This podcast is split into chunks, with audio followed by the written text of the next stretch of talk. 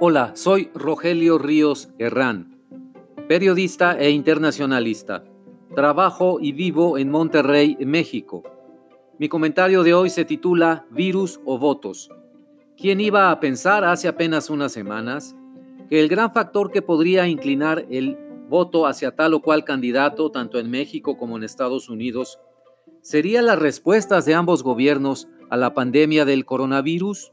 Nadie, seguramente se hablaba de otras cosas, la situación de la economía, un nivel razonablemente bueno de seguridad pública en Estados Unidos, endurecer las posturas contra los migrantes, ser tolerante y abrirse a las demandas de las protestas sociales de mujeres y feministas, la aceptación o negación del cambio climático, etcétera, etcétera. Pero no se hablaba del coronavirus ni de la posibilidad de que escalara a las dimensiones planetarias que hoy observamos en la forma de una pandemia que amenaza a tantos seres humanos.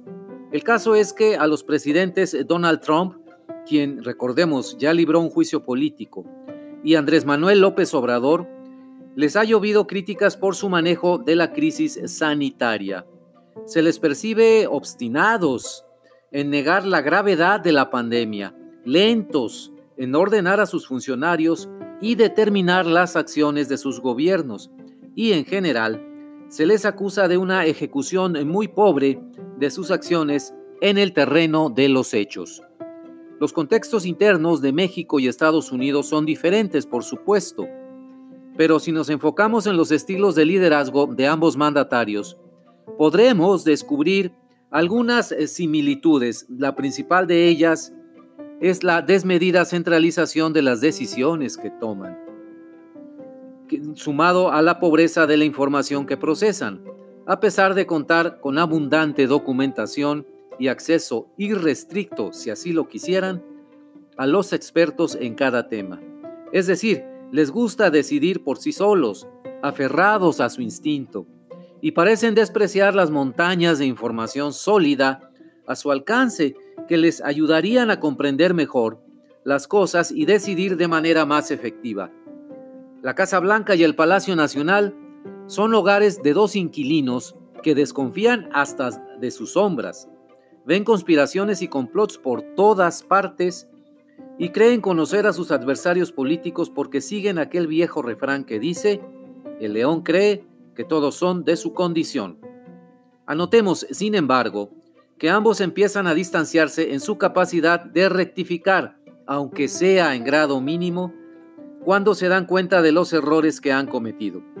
El presidente Trump decidió finalmente declarar el viernes 13 de marzo una emergencia nacional en Estados Unidos, abrir un fondo de 50 mil millones de dólares para disposición inmediata en gastos sanitarios y rodearse en ese evento en la Casa Blanca de empresarios dispuestos a apoyar a su gobierno contra la pandemia. El presidente mexicano López Obrador, por su parte, es fecha hasta el momento de escribir eh, estas líneas que no declara la emergencia nacional en México ni ofrece apoyos económicos y fiscales.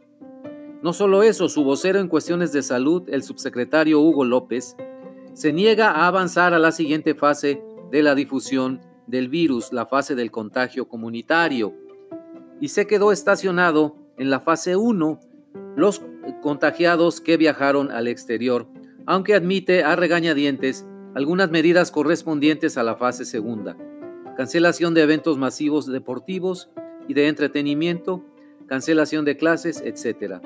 De hecho, ha sido desde la sociedad mexicana, los padres de familia, los empresarios y deportistas de donde han surgido las iniciativas de suspensión de actividades, llamados al home office y cierre de establecimientos con asistencia masiva sin esperar a que el gobierno federal reaccionara. La cereza en el pastel fueron las fotografías del presidente López Obrador besando niños y abrazando a personas en Ometepec, Guerrero, apenas un día después de que su gobierno había pedido a la población mantener una sana distancia social, así le llamaron, sana distancia social, para evitar los contagios. No pudo ser más incongruente. El costo político para López Obrador se reflejará en las urnas durante este año y en el 2021. Para el presidente Trump, el calendario electoral es más apretado. La elección presidencial es en noviembre. Casi no tiene margen de acción. Ambos mandatarios se juegan, no dudamos, todo su capital político contra el coronavirus. ¿Quién lo hubiera pensado? ¿Virus o votos? Muchas gracias. Pueden escribirme al correo electrónico rogelio.rios60 gmail.com. Hasta pronto.